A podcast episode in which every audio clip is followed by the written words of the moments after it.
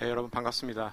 어, 저는 캘리포니아에서 지금 왔습니다. 그래서 서부에서 와서 또 3시간 시차가 있는데 뭐 3시간 시차도 무시할 수가 없더라고요. 근데 거기다 이제 daylight saving time도 이제 바뀌어 가지고 어, 정신없이 왔습니다. 어, 그래도 우리 목사님과 우리 교역자분들 그리고 권사님 또 사모님까지 모두 어, 환대해 주셔서 어, 너무 편하게 어, 쉬고 또 이렇게 참여하게 됐습니다. 오늘 말씀 통해서 저희가 짧은 시간 만나지만 또 말씀 속에서 또 하나님께서 여러분에게 또 들려주고 싶은 그런 말씀들이 온전히 전달될 수 있기를 바랍니다. 하나님을 웃기려면 너의 계획을 하나님께 말씀드려라라는 그런 조크가 있습니다. 좀 생각을 해야지 웃긴 말이에요. 그래서 하나님은 전능, 전지전능하신데, 어, 인간은 한 치 앞을 모릅니다. 그런 하나님과 인간의 관계를 빗댄 말이라고 할 수 있습니다. 우리가 이러한 하나님의 크심을 잘 알고 있으면서도 나보다 하나님은 정말 크시구나라는 그 사실을 잘 알고 있으면서도 실제로 우리의 삶을 보면 어, 하나님을 더 의지하고 하나님께 더 귀, 기울여, 귀 기울여야 함에도 불구하고 그렇지 못한 삶을 살아갈 때가 참 많이 있는 것 같습니다. 오늘 시편 1편에서 저희가 읽은 표현처럼 정말 바람에 나는 겨와 같이 수많은 다른 소리들을 들으면서 우왕좌왕하며 살아가는 우리들의 모습이 아닌가라는 그런 생각을 해봅니다. 우리는 참 경청이 어려운 시대를 살아가고 있습니다. 우리가 말을 잘하려고 많은 노력을 해요. 뭐 책도 보고 어, 말 잘하기 위한 연습도 하고요. 그러나 내가 정말 듣는데 약하다라는 그러한 인식을 하고 있는 사람들 많지 않습니다. 때문에 듣기 위한 훈련을 하려고 하질 않습니다. 그래서 사람과 사람의 관계에서 우리가 들으려고 열심히 노력은 하죠. 그렇지만 모양은 듣고 있는데 더 이상 듣고 있지 않는 상황인 경우가 많습니다. 내가 할 말을 먼저 생각한다거나 다른 생각을 한다거나 이렇게 되는 경우들이 상당히 많이 있죠. 무엇보다 이 같은 우리의 경청하지 않는 모습이 우리의 신앙의 자리에서 재현되고 있다는데 큰 문제가 있습니다. 우리에게 말씀하시는 하나님께 우리가 귀 기울이는 법을 점점 잃어가고 있습니다. 정기적으로 성경을 읽지 않고 기도를 하지 않는다라는 그런 차원의 얘기를 드리는 게 아니에요. 우리가 성경을 읽고 기본적으로 기도 생활을 하죠. 그러나 그것이 곧 내가 경청을 잘하는 것이냐라고 했을 때 꼭 그렇지 않다라는 것입니다. 가장 좋은 예가 바리새인들이 될 것입니다. 예수님이 바리새인들은 뭐 처음부터 끝까지 시종일관 이렇게 비, 판하시고 어, 대적하셨지만 사실 바리새인들은 썩 괜찮은 종교인들이었습니다. 성경도 열심히 읽고요. 기도 생활도 열심히 하던 자들이었습니다. 그러나 정작 그들은 살아계신 하나님의 말씀은 경청하지 못하는 자들이었습니다. 때문에 말씀이 육신이 되어 그들 가운데 오셨음에도 불구하고 그래서 매일 그들 앞을 지나가시는 예수님임에도 불구하고 그 예수님을 알아보지 못했고 그 예수님의 말씀을 경청할 수가 없었습니다. 바로 그러한 모습이 우리의 삶에도 재현되고 있다라는 거예요. 우리가 비록 성경도 읽고 기도 생활도 열심히 하고 나름대로 신앙생활 잘한다고 하지만 어쩌면 우리의 신앙생활은 경청함이 없는 종교 생활일 수 있다라는 것입니다. 여러분 어떤가요? 여러분은 하나님의 말씀을 잘 경청하며 살아가고 있습니까? 오늘 말씀을 통해서 저희가 경청의 중요성을 다시 한번 확인하고 경청의 유익이 무엇이고 또 그 경청을 온전히 이루기 위해서 우리가 어떻게 해야 되는가에 대해서 좀 짧은 시간이지만 살펴보는 그러한 시간을 가지려고 합니다. 잠깐 같이 기도하고 시작하겠습니다. 이 시간 우리의 기도가 먼저 경청의 기도가 됐으면 좋겠습니다. 여러분들 이미 예배 가운데 계시지만 여전히 세상 속에 있는 여러 염려와 또 근심의 짐들을 여러분들 짊어지고 있다면 이 시간 온전한 경청을 위해서 여러분의 염려와 여러분의 두려움과 여러분의 분노와 여러분의 쉴 수 없는 마음들을 이 시간 하나님 앞에 다시 한번 내려놓으시기 바랍니다.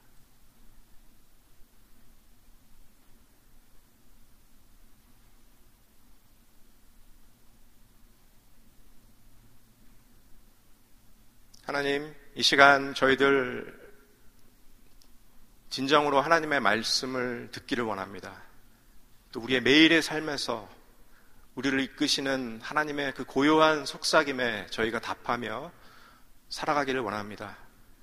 경청에 서툰 저희들이 다시 한번 오늘 말씀을 통해서 경청하는 삶을 회복해, 회복할 수 있도록 인도해 주시옵소서. 살아계신 예수님의 이름으로 기도합니다. 아멘. 경청은 지속적인 관계의 핵심이 됩니다. 그래서 여러분들이 사랑하는 사람들 간의 관계, 또 서로 존경하는 사람들 간의 관계를 보면 그 안에는 경청이라는 공통적인 요소들이 있습니다. 사랑하는 연인들의 모습들 속에서, 또 서로 사랑하는 엄마와 아기의 모습 속에서, 또 서로 존중하는 멘토와 제자의 모습 속에서 우리는 그러한 경청의 모습, 귀 기울이는 그런 모습을 우리가 볼 수 있습니다. 그 사람의 말을 한마디라도 놓치지 않으려고 애쓰는 모습을 볼 수가 있습니다. 경청을 의미하는 라틴어가 아우디레라는 그런 말입니다. 그래서 영어로 나중에 그 오비디언스라는 말이 있죠. 순종이라는 말입니다. 그래서 경청이라는 말과 순종이라는 말은 그 어근이 같아요. 잘 듣는 사람은 잘 순종하는 사람입니다.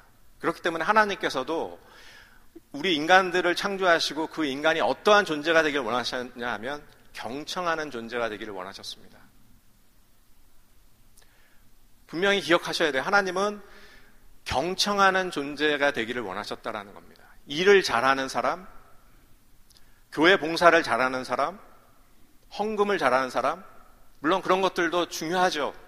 그러나 그것은 어떻게 보면 부차적인 겁니다. 1차적으로 중요한 것은 경청하는 자인가를 하나님은 보신다라는 거예요. 하나님께서 인간에게 입은 하나를 주셨지만 귀는 두 개를 주셨다라고 하잖아요. 그리고 우리가 처음 엄마의 뱃속에 있을 때 가장 먼저 발달하는 기관 중에 하나가 귀라고 합니다. 그래서 엄마는 아기에게 아직 세상 속으로 나오지 않은 아이에게 벌써 태교를 하는 것입니다. 음악을 들려주고 노래를 흥얼거리고 마찬가지로 인간이 죽을 때 마지막까지 살아있는 기관이 귀라고 합니다. 그래서 여러분들이 돌아가시기 직전에 임종을 앞둔 분들에게 찾아가서 끝까지 찬송을 부르는 이유도 그런 이유죠. 그렇기 때문에 마지막 작별을 할 때의 그 찬송은 너무나 돌아가시는 그 고인이 되시는 분께는 너무나 큰 위로가 되는 작별의 선물이라고 할 수 있습니다. 이처럼 하나님은 우리 인간을 지으실 때 우리의 귀를 상당히 중요한 기관으로 지으셨어요. 그만큼 우리가 경청하는 존재가 되기를 원하셨던 것입니다. 성경을 통해서 이러한 사실들이 너무나 잘 드러나고 있는데요. 뭐 짧은 시간이지만 저희가 한번 쭉 훑어보겠습니다. 성경의 첫 이야기, 창조 이야기는 하나님이 말씀하시고 여전히 혼란 중에 있는 그 창조 세계가 하나님의 말씀을 듣는 가운데서 하루하루 하늘이 열리고 바다가 열리고 동물이 만들어지고 새가 만들어지고 물고기가 만들어지고 또 인간이 지어지는 그러한 역사를 그러한 창조 기사를 보여주고 있습니다. 창조 기사의 핵심은 말씀하시는 하나님과 그것을 듣는 피조 세계예요. 그래서 시작부터 경청이 중요하다라는 것을 우리에게 알려주고 있습니다. 성경에 나타난 하나님의 인물들도 한결같이 하나님의 소리를 잘 듣는 사람들이었습니다. 대표적으로 몇몇 인물들을 보면 노아는 하나님의 소리를 잘 듣고 방주를 지었습니다. 아브라함은 하나님의 부르심을 잘 듣고 그 길로 나아갔습니다. 모세도 하나님께 귀 기울이고 광야에서 고통받는 히브리인들을 이끌어냈습니다. 사무엘은 어려서부터 말씀하옵소서 주의 종이 듣겠나이다라는 엘리 제사장이 가르쳐 준 그 기도법에 익숙한 삶을 살았습니다. 그래서 경청함이 없는 사울 왕에게 이런 말을 남기죠. 순종이 제사보다 낫고 듣는 것이 수양의 기름보다 낫습니다라고 얘기합니다. 사무엘의 직업이 제사장이에요. 그런데 제사보다 순종이 중요합니다. 재물을 바치는 것보다 잘 듣는 사람이 되는 것이 중요합니다라고 얘기하는 거예요. 어떻게 보면 자기 직업에 큰 어떻게 보면 해가 될 수 있는 그러한 지금 권면을 하는 것이죠. 제사 안 지내도 좋으니까 잘 듣는 사람이 되라 얘기하는 것입니다. 그만큼 경청이 중요하다는 것이죠. 여러분 잘 아시는 다윗도 마음의 귀로 하나님의 말씀을 듣는 사람이었습니다. 그렇기 때문에 그에게 지어진 붙여진 별명이 하나님 마음에 합한 사람이라는 그러한 정말 영예로운 별명이 붙여졌죠. 무엇보다 경청해 보는 인간의 몸으로 이 땅에 오셔서 죽기까지 하나님 말씀에 순종하시고 기울이셨던 예수님이실 것입니다. 말씀이 육신이 되어 이 땅에 오셨고 그 예수님께서는 광야에서 시험 받으시는 가운데 결국 광야의 시험의 골자는 뭐냐면 하나님 말씀에 경청하는 삶을 살 것이냐 아니면 세상의 유혹에 이끌려 세상의 권세와 인기와 어떤 부에 이끌려 현혹되는 삶을 살 것이냐에서 예수님이 결정을 하셔야 했습니다. 당연히 예수님의 결정은 하나님 말씀에 경청하는 쪽을 택한 것이죠. 그래서 사탄이 마귀가 유혹할 때마다 하나님의 말씀은 이렇게 하셨다라는 말로 대적을 했습니다. 또 마지막 죽으실 때에도 겟세만의 동산에서 나의 원대로 마시고 아버지의 뜻대로 하시라고 하면서 경청하는 기도로 마치셨습니다. 성경은 이처럼 경청의 중요성을 우리에게 알려주고 있습니다. 그래서 로마서는 이 모든 것을 총괄해서 결국 믿음이라는 것은 신자의 성도의 믿음이라는 것은 들음에서 난다라고 정리해 주고 있습니다. 성경에 어떤 학자가 세어 보니까 1500번 정도 들으라는 말씀이 나온다고 해요. 들으라, 들으라라는 동사가 나온다고 합니다. 그리고 하나님께서 인간을 책망하실 때 가장 많이 하시는 책망이 너희가 듣지 않는다라는 책망이라고 그래요. 그래서 성경 전체를 통해서 우리에게 가르쳐주는 중요한 사실은 인간은 듣는 존재다라는 거예요. 그리고 경청하는 자가 하나님의 신실한 백성이고 우리의 신앙은 경청을 통해서 형성된다라는 것입니다. 성경이 이렇게 거듭해서 알려주는 경청의 유산을 잘 계승하고 발전시키는 것이 오늘날 우리들의 어떤 책임이라고 할 수가 있습니다. 시편 1편도 그런 의미에서 하나님의 백성의 복된 삶의 비밀을 알려주고 있습니다. 시편은 우리가 흔히 기도문이라고 하잖아요. 그래서 실제로 예배 때에도 그 많이 사용되는 것이 시편입니다. 그러나 시편 1편은 방금 읽은 시편 1편은 감사와 간구의 기도의 형태이기보다는 오히려 지혜서 같은 잠언서라든지 전도서와 같은 그런 지혜서와 같은 형식을 띠고 있습니다. 복 있는 사람과 악한 사람의 길에 대해서 이야기해주고 있죠. 그 운명에 대해서 이야기해주고 있습니다. 어디에 뿌리를 두고 있느냐에 따라서 당신의 생이 복된 삶이 될 수도 있고 악한 자의 삶이 될 수도 있다라고 이야기해 주는 거예요. 그래서 그 뿌리 내림에 의해서 의인은 시냇가에 심은 나무와 같아지고 악인은 바람에 나는 겨와 같은 운명이 된다라고 아주 이미지화해서 우리에게 알려주고 있습니다.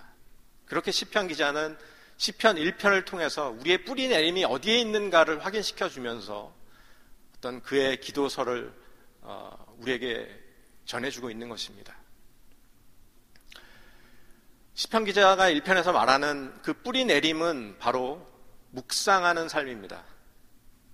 그래서 여러분들이 1편 2절에서 읽으신 것처럼 오직 여호와의 율법을 즐거워하여 그의 율법을 주야로 묵상하는도다.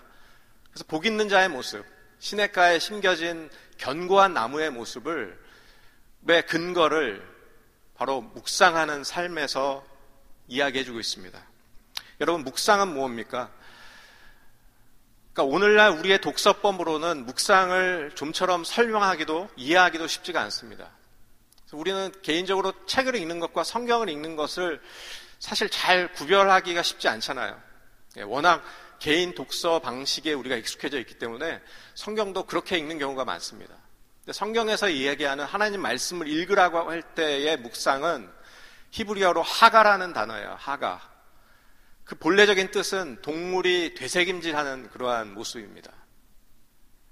그래서 소나 소라든지 뭐 사자가 음식을 먹고 다시 되새김질 하면서 다시 곱씹는 그런 모습을 어, 하가라고 하는 거예요. 하나님의 말씀을 우리가 하가해야 된다라고 하는 것은 그냥 한번 읽고 쑥 지나가는 것이 아니라 계속해서 반추하고 성찰하고 내면화해야 된다라는 얘기입니다. 그럼에도 불구하고 오늘날 워낙 우리의 개인 독서법이 우리의 습관처럼 자리하고 있기 때문에 묵상이라는 말이 우리에게 좀처럼 잘 와닿지 않아요. 그래서 저는 묵상이라는 말보다 경청이라는 말이 문화적으로나 여러 가지 상황적으로 더 이해하기 쉬운 적합한 표현이라고 생각을 합니다. 실제로 중세 시대까지 불과 700년 전이에요. 700년 전까지 우리의 독서법은 눈으로 읽는 것이 아니었습니다. 귀로 듣는 거였어요. 700년 전까지만 해도 사람들은 모여서 한 사람이 읽고 여러 사람이 듣는 방식의 독서를 했습니다. 하나님의 말씀을 읽을 때에도 마찬가지였어요. 글을 잘 몰라서이기도 했지만 개인적으로 책들이 이렇게 출판되지가 않았습니다. 뭐 구텐베르크가 뭐 인쇄술을 발명하기 이전까지는 사람이 책을 다 받아 적어서 썼습니다. 그러니까 책이라는 것이 너무나 귀했죠. 그렇기 때문에 책을 개인적으로 소장할 수가 없었습니다. 그래서 마을에 한 권, 뭐 교회에 한 권, 이렇게 있었죠. 그러니까 읽는 방식이 한 사람이 읽고 나머지 사람들은 그것을 귀 기울여서 경청하는 방식이었습니다. 구약시대에는 당연히 더 그랬을 거예요. 그래서 성경에서 묵상, 하나님 말씀을 묵상한다, 읽어라 라고 했을 때의 그 의미는 온전히 경청하라는 의미와 다르지 않습니다. 시편 1편을 통해서 확인할 수 있는 두 가지 사실이 있는데요. 첫 번째는 경청하는 삶은 복의 기초가 된다라는 거예요.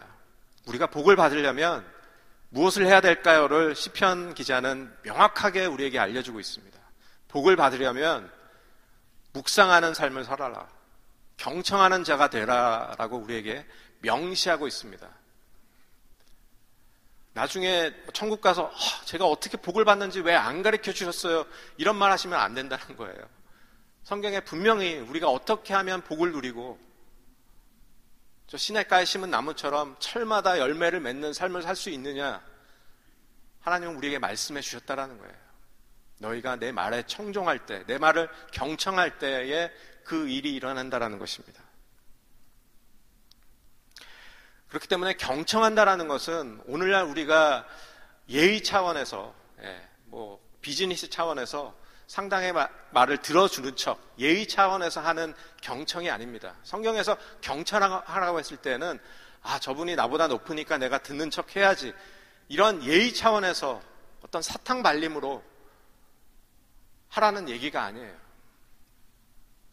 하나님은 인격적이시기 때문에 우리와 온전한 사랑을 주고받는 관계가 되기를 원하십니다.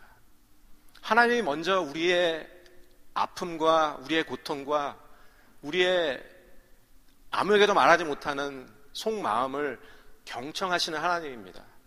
그 하나님이 출애굽을 이끌으셨고 또 우리의 고통을 아시고 우리를 구원해 주신 거잖아요.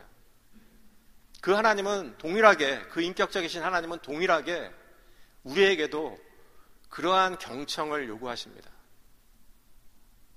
그래야지 하나님과 우리 안에 사랑이 자라나거든요. 시편 1편을 통해서 확인할 수 있는 두 번째 사실은 의인과 악인은 도덕적인 개념이 아니라는 사실입니다. 그래서 시편 1편을 보면은 묵상하는 자가 곧복 있는 자고 그복 있는 자가 곧 의인이다라고 얘기를 하고 있습니다. 그 의인은 뭐 교리적으로 도덕적으로 잘 완성된 사람이 의인이라고 얘기하지 않아요. 의인은 경청하는 자가 의인입니다. 하나님 말씀을 지금 여기서 잘 경청하는 사람이 의인이에요. 이것을 잘 확인할 수 있는 것이 우리가 어떻게 회심을 했느냐라는 것입니다. 여러분 어떻게 회심을 하셨습니까?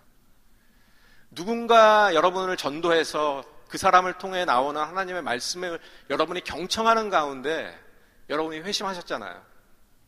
내 스스로 득도해서 회심한 사람이 있으십니까? 혹시? 그런 사람은 본인의 구원에 대해서 다시 한번 생각해 보셔야 돼요. 우리는 자력으로 구원을 얻는 사람들이 아닙니다. 그러한 능력이 우리에게 없습니다.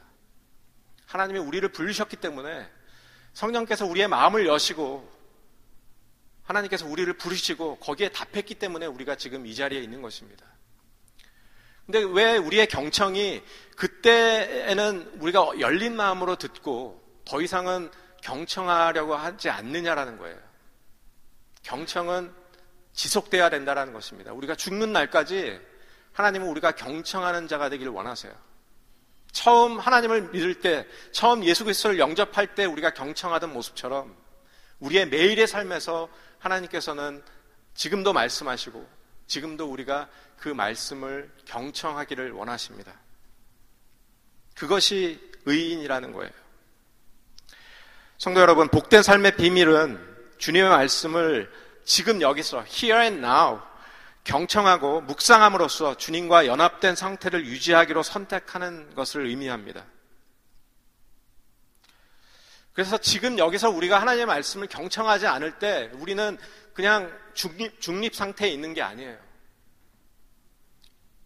세상에는 하나님의 소리 말고 수많은 소리들이 우리 주변을 에워싸고 있습니다. 그렇기 때문에 하나님 말씀을 내가 듣는, 듣지 않는다라고 했을 때 우리는 중립 상태에 있는 것이 아니라 다른 소리에 이끌림을 받는 거예요. 마치 오늘 성경 본문에서 이야기하는 것처럼 악인들은 그렇지 아니하며 오직 바람에 나는 겨와 같도다라고 말씀하잖아요. 사악하며 멸망하는 길은 우리 주위에서 보는 것을 모방함으로써 시류에 휩쓸리고 거기에 살아, 기생해서 살아가는 것을 의미합니다. 그래서 어려운 한자 말로 이와 같은 휩쓸리는 삶, 바람에 이리저리 우왕좌왕 흩날리는 겨와 같은 그러한 삶을 난비라고 합니다. 난비. 어떤 방향을 가지고 날아가는 것이 아니라 어디로 가는지 모르는 그러한 날라다님이에요. 그래서 우리가 파리를 잡기 힘든 이유가 파리가 어느 방향으로 직진을 하는 것이 아니라 정말 정신없이 그야말로 난비하잖아요. 그렇기 때문에 우리가 잡기 힘들죠. 근데 하나님 말씀을 경청하지 않는 자의 모습이 그러한 어지럽게 날아다니는 난비하는 모습이라는 겁니다. 우리가 무지 애쓰면서 살죠. 하나님 말씀을 안 들으면서 어떻게든 내 뜻대로 해보겠다고 무지 나름대로 애쓰면서 살지만 내 몸만 피곤하고 고달플 뿐입니다. 방향이 없어요. 그냥 오늘 하루 사, 먹고 사는 이 위에서 우리가 낭비하는 것이고 그렇게 하기 위해서 다른 소리를 자꾸 듣는 것이고 그것이 악인의 길이고 그것이 바람에 나는 겨와 같은 정말 허망한 길이라는 것을 성경은 우리에게 다시 한번 알려주고 있는 것입니다.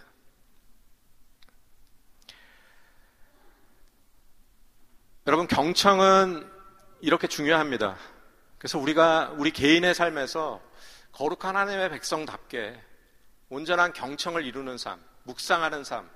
그래서 그런 묵상을 통해서 시냇가에 심은 나무처럼 정말 뿌리 깊은 그러한 어, 견고한 삶을 우리가 살아내는 것이 상당히 중요합니다. 근데 개인적으로도 경청하는 것이 중요하지만 공동체적으로도 경청의 삶이 상당히 중요합니다. 그래서 오늘 읽은 데살로니가 전서의 이야기가 그런 이야기를 또 해주고 있는데요. 바울이, 사도 바울이 사도행전 17장을 보면은 데살로니가 회당에서 복음을 전하게 됩니다. 그래서 3주간 데살로니가에 머물면서 매주 토요일마다 복음을 전했어요. 데살로니가 회당에서 하나님의 말씀을 전했습니다. 시간이 많지 않죠. 또 바울이 다른 곳에서도 복음을 전해야 되기 때문에 제한된 시간에 데살로니가에 있는 믿지 않는 사람들을 위해서 복음을 전했습니다. 그러니까 그리스도 중심으로 말씀을 보도록 주님의 죽으심과 부활하심에 대해서 설명하고 또 그것을 통해서 말씀을 보도록 그들을 깨우쳤습니다. 그리고 어쩔 수 없이 어, 바울은 그 안에서 회심하는 사람, 또 그 안에서 세례받는 사람, 이런 어떤 변화가 일어났음에도 불구하고 더 이상 머물지 못하고 데살로니가를 떠나야만 했습니다. 근데 얼마 지나지 않아서 데살로니가에 큰 핍박이 닥쳤다는 것 소식을 들었어요. 그래서 너무나 염려가 됐습니다. 과연 내가 복음을 전한 그 데살로니가의 어, 신자들이 이제 갓 예수님을 영접한 이들이 계속 믿음을 유지해 나갈 것인가? 그 교회가 계속 살아남을 것인가? 많은 염려가 됐습니다. 그래서 그 제자 디모데를 통해서 어, 네가 한번 가봐라. 그래서 그들이 잘 있는지 보고 그들을 위로해주고 와라. 그래서 디, 모데가 왔을 때에 보고받은 내용을 통해서 어, 데살로니가 교인들에게 쓴 편지가 방금 우리가 읽은 데살로니가 전서입니다. 데살로니가 전서는 베드로가 디모데의 보도를 받고 깜짝 놀란 이야기로 쓰여진 책, 책이라고 편지라고 볼 수 있습니다. 그래서 데살로니가 전서 1장 2절에서 3절을 보면은 어, 바울의 감사의 내용이 나옵니다. 우리가 너희 모두로 말미암아 항상 하나님께 감사하며 기도할 때에 너희를 기억하면 너희의 믿음의 역사와 사랑의 수고와 우리 주 예수 그리스도에 대한 소망의 인내를 우리 하나님 아버지 앞에서 끊임없이 기억함이니 얘기합니다. 무슨 말이냐면 바울이 그토록 정말 이들이 잘 생존해 있을까? 서바이벌 하고 있을까? 그 신앙을 지켜내고 있을까? 걱정을 했는데 오히려 믿음과 소망과 사랑 안에서 그들이 견고한 믿음 가운데 성장하고 있는 것을 보여준 것입니다. 그래서 내가 너무나 감사하다라고 얘기를 한 그렇게 표현을 하는 거예요. 그래서 대살로가전서 1장 8절에 보면은 오히려 너희가 이제 갓 태동한 너희 교회가 지역의 본이 되고 있다라는 얘기를 하고 있습니다. 그러므로 너희가 마게조냐와 아가야에 있는 모든 믿는 자의 본이 되었느니라라고 얘기를 하고 있습니다. 그 비결이 뭘까요? 이제 3주만 3주 동안 말씀을 배운 공동체예요.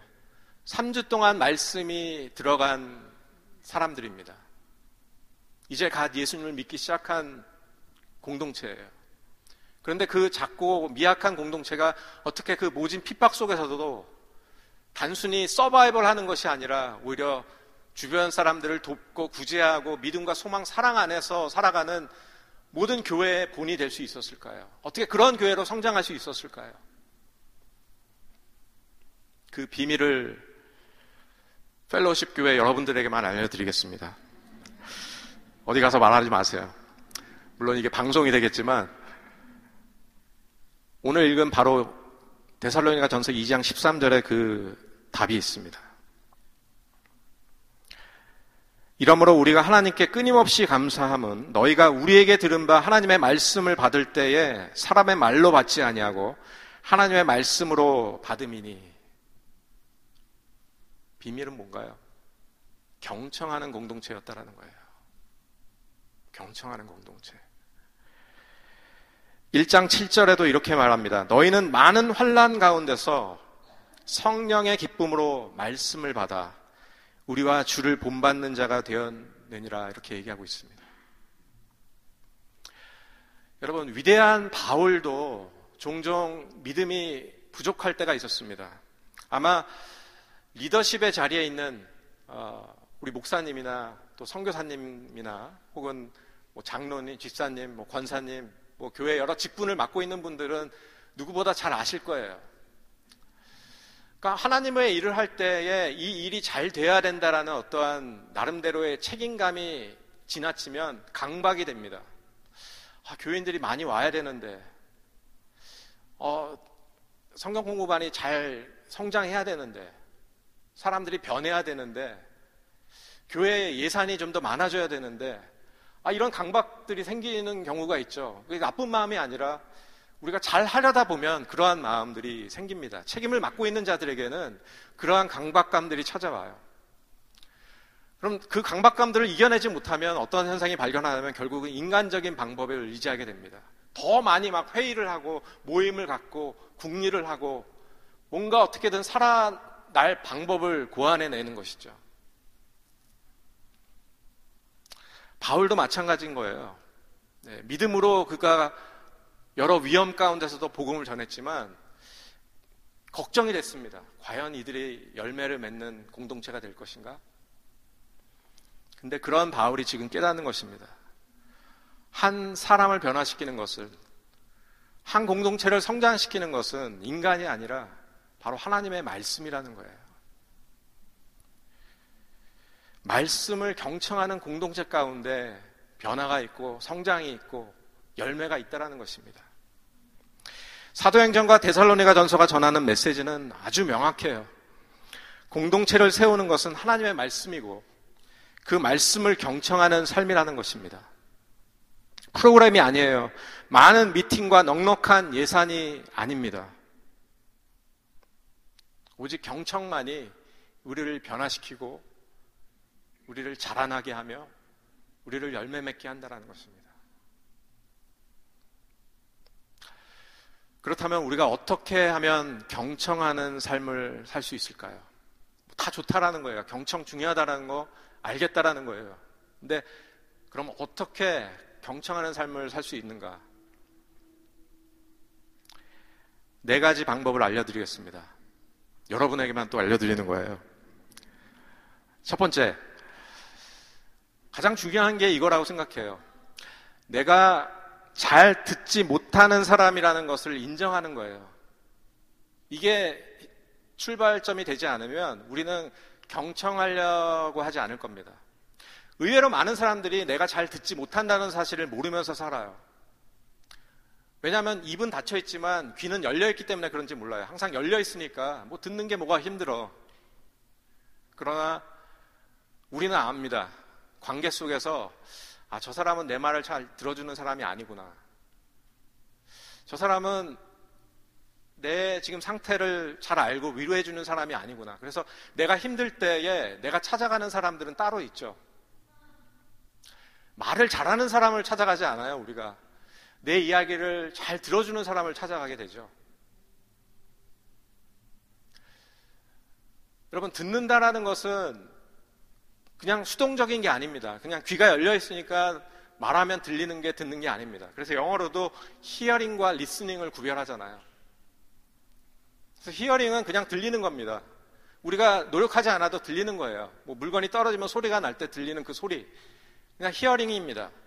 근데 리스닝은 보다 의지적인 들음이에요. 귀 기울여 듣는 거. 경청이죠. 그래서 이러한 경청은 훈련에 의해서 이루어지는 것입니다. 그래서 여러분은 이미 나름대로 경청의 훈련이 되어 있어요. 한 가지 예화를 알려드릴게요. 맨하탄에서 시골에서 올라오신 한 수도사와 맨하탄에서 사역을 하는 목사님이 어, 그 월가를 지나가고 있습니다. 아침 시간에. 그러니까 출퇴근 시, 출근 시간에 그 분주한 월가를 여러분 한번 생각해 보세요.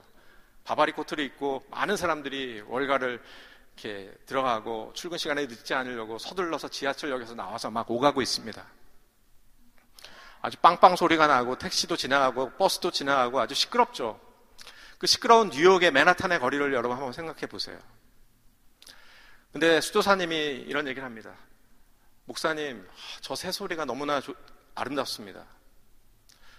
목사님이 아니 여기 맨하탄에 무슨 새가 있다고 근데 시골에서 올라오신 목사님은 시골에서 듣던 그 새소리에 익숙했기 때문에 맨하탄에서도 새소리를 들을 수가 있는 거예요. 그러니까 목사님이 수도사님에게 이렇게 얘기를 하죠. 수도사님은 정말 청력이 정말 좋으신 것 같습니다. 그러니까 수도사께서 이렇게 얘기를 합니다. 아닙니다. 목사님, 우리의 귀는 길들여지는 것 뿐입니다. 그래서 저는 새소리를 잘 듣는 거예요.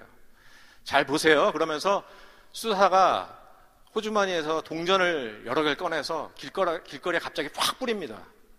어떤 일이 일어났을까요? 막 분주하게 그 시끄러운 가운데서 오가는 맨하탄의 그 월가의 바바리 코트를 입은 사람들이 일순간에 다 뒤를 돌아보는 거예요. 자기 주머니를 만지면서. 네. 그러니까 우리의 귀는 이미 훈련이 되어 있습니다. 내가 원하는 소리를 듣도록 훈련이 되어 있어요. 그래서 그 말은 결국 무엇이냐? 우리가 하나님의 말씀을 잘 듣기 위해서는 어, 나 귀 있어. 들으면 되지. 아니에요. 우리가 훈련이 돼야 된다는 것입니다. 아, 내가 하나님 말씀을 듣기에 지금 준비가 되어 있지 않고 내 귀가 열려 있지 않습니다라고 인정을 해야지만 우리가 하나님 말씀을 잘 들을 수 있는 자리에 갈 수 있습니다. 하나님의 말씀은 우리의 삶 가운데서 항상 welcome, 환영되어야 되고 또 단순히 환영될 뿐만 아니라 그것이 우리의 마음에 내면화되어야 되고 또 그것이 항상 곱씹어져서 묵상되어야 되고 우리의 말씀을 떠나지 않게 항상 머물러 있어야 됩니다. 그것을 위해서는 우리가 경청의 훈련을 해야 돼요. 그래서 궁극적으로는 마음의 귀로 들을 수 있는 경지가 되어야 됩니다. 아무리 소란스럽고 아무리 나를 압박하는 염려와 근심과 두려움의 환경들이 나를 에워싸고 있다 할지라도 마음의 귀로 하나님의 말씀을 들을 수 있는 경지가 될 수 있어야 되는 것입니다. 막 조용한 데 가야지만 어떠한 집회에 가야지만 어떠한 뭐 기도원에 가야지만 하나님의 말씀을 들을 수 있고 이러면 어떻게 우리가 매일매일을 살아갈 수 있겠어요? 하나님 말씀을 들으면서. 훈련이 돼야 된다는 것입니다. 두 번째, 우리가 경청의 삶을 살기 위해서 살기 위한 비결은 물러나기입니다. 물러나기. 거듭해서 말씀드리는 우리의 삶은 강박적인 삶이에요. 예, 우리의 삶을 여러 가지로 강박적인 요소들이 있습니다. 어떤 일들을 성취해야 되고, 어떤 실적을 남겨야 되고, 누군가를 돌봐야 되고, 누군가를 실망시키지 말아야 되고, 항상 이런 강박감이 우리 안에 있습니다.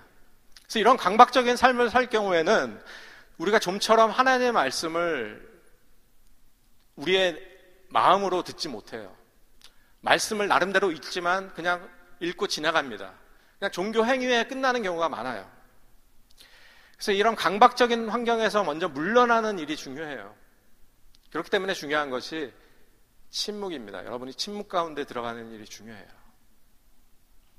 여러분의 강박적인 마음, 여러분의 초조한 마음, 그 감정, 이런 것들을 먼저 하나님 앞에 내려놔야 됩니다. 그래서 기도할 때 우리가 하나님을 이렇게 높여드리는 식으로 찬양하고 기도하잖아요. 근데 먼저 손을 아래로 하시는 그런 기도를 하시면 좋을 것 같아요. 그래서 내 안에 있는 강박적인 것들을 먼저 하나님 제가 다 내려놓습니다. 이런 시간을 갖고 여러분들이 본격적으로 하나님의 말씀을 듣는 자리로 들어가는 게 중요합니다. 이러한 강박적인 내 안에 있는 강박적인 요소들을 정리하지 않고는 하나님의 말씀은 우리 안에 들어올 수가 없어요. 그것은 마치 돌짝밭에 떨어진 말씀, 가시밭 위에 떨어진 말씀과도 같아요. 예수님의 비유처럼 자라날 수가 없습니다. 하나님 말씀이. 자리할 수가 없습니다. 경청하는 삶을 이루기 위한 세 번째 비결은 머무르기예요. 여러분, 경청이 중요해서 우리가 훈련을 받으려고 하고 또 그러기 위해서 우리가 강박적인 삶에서 물러나는 자리까지 나옵니다. 그래서 침묵 속에 들어가요. 하나님 말씀을 들으려고 합니다. 근데 그러면 잘 되면 좋겠는데 그렇지가 않아요. 그때부터 오히려 본격적으로 우리에게 들려오는 수많은 소음, 우리 내면에 있는 소음들이 비로소 들려옵니다. 그 이전엔 몰랐어요. 내가 너무나 활동적으로 살았기 때문에 내 안에 그렇게 많은 소음들이 있는지 몰랐어요. 근데 정작 내가 침묵 속에서 고요한 가운데 홀로 하나님 앞에 섰을 때에 비로소 내 안에 있는 수많은 소음들을 내가 듣게 되는 거예요. 여러분 이런 것들 많이 경험하지 않습니까? 혼자 기도하려고 할 때에 여러분 안에 들어오는 여러 가지 소리들이 있잖아요. 정말 외부적인 소리들도 있어요. 물론 가족들의 소리, 아이들의 소리도 있지만 내 안에서 들리는 소리가 있습니다. 내 안에서 만들어내는 소리들이 있어요. 어떤 나를 기분 상하게 했던 어떤 집사님의 말씀 한마디. 뭐 이런 것들 떠오르잖아요. 네. 혹은 내가 있지도 않은 일을 가지고 막 상상하면서 누구와 막 싸우고 있어요. 막 씩씩대면서. 그런 상상의 나래를 막 펼쳐나가잖아요. 망상이라고 하죠. 그런 망상들. 그리고 어떤 염려들, 어떤 두려움들, 어떤 적대감들, 해결되지 않은 어떤 응어리들이 우리 안에서 막 솟구쳐 올라와요. 그럴 때 여러분도 어떻게 하시나요? 보통 결국 그 시간을 포기하거나 그 방을 뛰쳐나오게 되죠. 그렇기 때문에 드리는 말씀이에요. 머무르라는 거예요. 머무르는 게 중요합니다. 하나님의 말씀을 우리가 온전히 들으려면 우리 내면의 소음들이 다 가라앉을 때까지 좀 기다릴 수 있어야 돼요. 저 방 안에 먼지가 다 가라앉을 때까지 좀 기다려야 돼요. 우리 마음의 먼지가 가라앉을 때까지 기다릴 수 있어야 됩니다. 근데 그러지 않고 오늘 하나님 말씀 안 하시네 뭐 이런다든지 그러고 이제 포기한다라든지 아, 오늘은 마음이 너무 심란해 이런 식으로 한다면 우리는 평생 하나님 말씀을 듣지 못할 것입니다. 머물러야 돼요. 그리고 그 머무르는 가운데 이 점도 우리가 항상 기억을 해야 됩니다. 우리는 하나님 말씀을 들으려고 할 때 어떤 막 아주 자극적인 것을 들으려고 합니다. 정말 내 삶을 변화시키는 말씀, 내 인생을 변화시키는 말씀, 어떤 부흥 집회나 간증 집회를 통해서 어떤 사람이 체험한 그러한 체험과 그러한 음성을 나도 들으려고 해요. 물론 그런 말씀을 주시는 때도 있을 겁니다. 그러나 우리의 매일매일의 삶에서 그런 일들이 일어나진 않아요. 성경의 인물들도 매일매일 그렇게 하나님의 말씀을 막 들으면서 살 것은 아니었습니다. 여러분, 우리의 일생 가운데 여러분이 손에 꼽는 정말 음식들이 있죠. 그때 어느 섬에서 먹었던 어떤 회는 정말 내 인생의 정말 식사였어. 이런 어떤 여러분이 기억하는 그런 맛있는 식사들, 식탁들이 있잖아요. 아, 어느 집사님이 차려준 그 식사는 내가 정말 잊을 수 없어. 근데 그런 식사가 매 끼마다 우리에게 있나요? 뭐 그런 분도 계시겠죠. 네, 좋은 예, 요리 잘하시는 사모님을 두시면 그럴지도 모르겠지만 아마 저를 포함해서 대부분은 그렇지 않을 겁니다. 그러나 우리를 오늘날처럼 건강하게 있게 만들어준 거는 그 특별한 식사 한두 끼의 특별한 식사가 아니라 우리가 지금은 기억조차 못하는 그 반찬과 그 음식도 기억조차 못하는 그 평범한 식사들에 의해서 내가 지금 건강하게 이렇게 서 있는 거예요.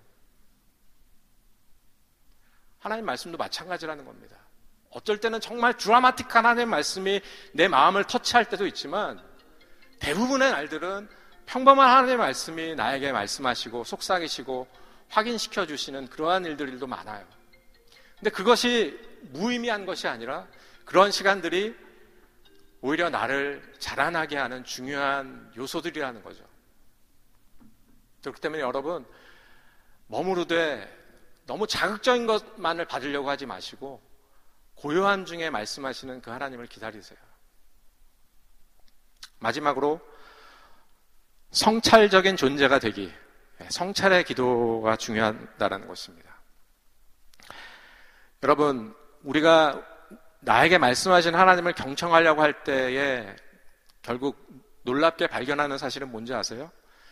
이미 하나님은 나에게 말씀하고 계시다라는 거예요. 이제부터 하나님 말씀해 주세요가 아니라 아이고 하나님은 이미 나에게 말씀하고 계셨군요라는 것을 우리는 깨닫게 됩니다. 이미 나의 삶 가운데 계시고 나의 삶 가운데 속삭이시는 그 하나님을 우리는 들어야 돼요. 발견해야 됩니다. 그래서 어거스틴이 쓴 고백록이라는 아주 고전 책이 있습니다. 그 책은 어거스틴이 그의 유년기부터 그가 하나님 앞에서 지은 범죄한 죄들과 그 안에서 그의 신앙이 자라나는 과정들을 고백한 말 그대로의 고백록이에요. 그래서 어거스틴이 이렇게 그 책에서 고백합니다. 주님은 나의 기억을 축복하셔서 당신이 머무는 자리가 되게 하셨습니다. 그러니까 나의 기억 속에 계셨던 그 하나님 때문에 내가 이 책을 쓸 수 있었고 그 기억 속에서 내가 나의 삶 가운데 그때는 몰랐지만 계셨던 그 하나님을 기억하고 제가 찬양하고 높여드릴 수 있게 되었다라고 고백하는 거예요. 여러분의 이미 지나간 자리 가운데 하나님은 계셨습니다. 하나님이 안 계셨던 게 아니에요. 내가 못나서 하나님은 안 계셨던 게 아닙니다. 하나님은 우리를 사랑하셔서 우리의 삶 가운데 이미 계셨어요. 다만 내가 노티스하지 못했을 뿐이죠. 그렇기 때문에 경청의 삶을 위해서 여러분들이 하셔야 될 중요한 일은 뭐냐면 여러분이 성찰하는 존재가 되는 거예요. 나의 삶을 돌아보는 존재가 되는 겁니다. 근데 나의 삶을 막 어릴 때부터 막 돌아보는 게 아니라 나의 24시간을 돌아보는 거예요. 이러한 기도를 여러분들이 자주 하면 좋습니다. 나의 24시간의 바운더리를 딱 치세요. 예, 뭐 이전의 나의 모습을 자꾸 생각하려고 하지 마시고 24시간의 나의 삶 가운데서 역사하셨던 하나님을 한번 찾아보세요. 아, 정말 오늘은 죽을 썼어. 오늘은 정말 최악의 날이야. 그런 날에도 하나님은 여러분과 함께 하셨습니다. 누군가를 통해서 하나님은 여러분에게 말씀하셨고, 누군가를 통해서 하나님은 여러분에게 하나님의 사랑을 드러내 주셨어요. 근데 내가, 나의 감정이 그것을 놓친 거예요. 그렇기 때문에 성찰의 기도를 통해서 우리가 그 24시간 동안에 나의 삶 가운데 계셨는데 내가 노티스하지 못했던 마치 야곱처럼 아 하나님께서 여기 계셨는데 내가 알지 못했습니다라고 하면서 재단을 쌓은 것처럼 우리가 그런 성찰의 기도를 드려야 됩니다. 이러한 훈련들을 여러분들이 해나갈 때에 여러분의 삶이 경청의 삶이 될 수 있을 거예요. 네, 시간이 많이 지났습니다. 어, 제한된 시간에서 제가 여러분에게 꼭 드리고 싶은 말씀은 이거였습니다. 여러분이 정말 복된 삶을 누리기 원하신다면 경청하는 자가 되라는 거예요. 이미 여러분은 수많은 소리들에 노출되어 있고 또 어떤 소리에 특별히 더 반응하고 끌리고 그렇게 길들여져 있습니다. 그렇기 때문에 여러분들 속히 하나님의 말씀을 온전히 경청하는 훈련에 익숙해 주셔서 여러분의 마음의 귀로 하나님의 말씀을 듣는 사람들이 되기를 바랍니다. 교회는 여러 가지 역할을 해야 되지만 제가 생각할 때 교회가 해야 될, 감당해야 될 가장 중요한 기능 중에 하나는 그러한 경청을 온전히 이룰 수 있는 공간이 되어줘야 돼요. 그러한 터가 되어줘야 됩니다. 교회는 좀 더 조용했으면 좋겠어요, 저는.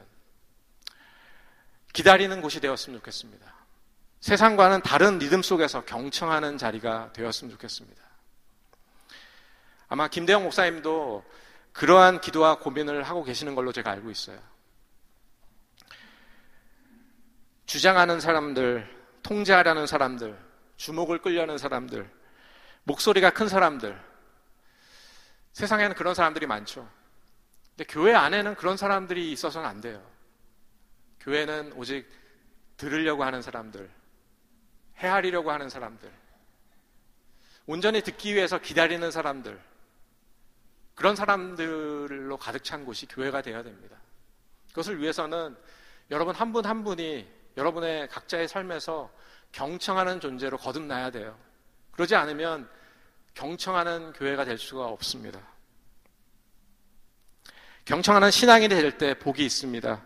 경청하는 교회가 될 때 성장한다는 진리의 말씀을 기억하는 펠로십 교회 성도 여러분이 되기를 소원합니다.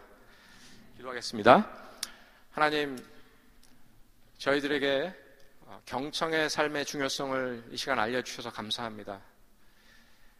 저희가 온전하게 경청의 사람들이 되어서 정말 이 시대에 혼탁하고 어두운 이 시대에 정말 경청의 본이 되는 그러한 그리스도인들, 그러한 펠로십 교회가 될 수 있도록 인도해 주시옵소서. 살아계신 예수님의 이름으로 기도합니다. 아멘.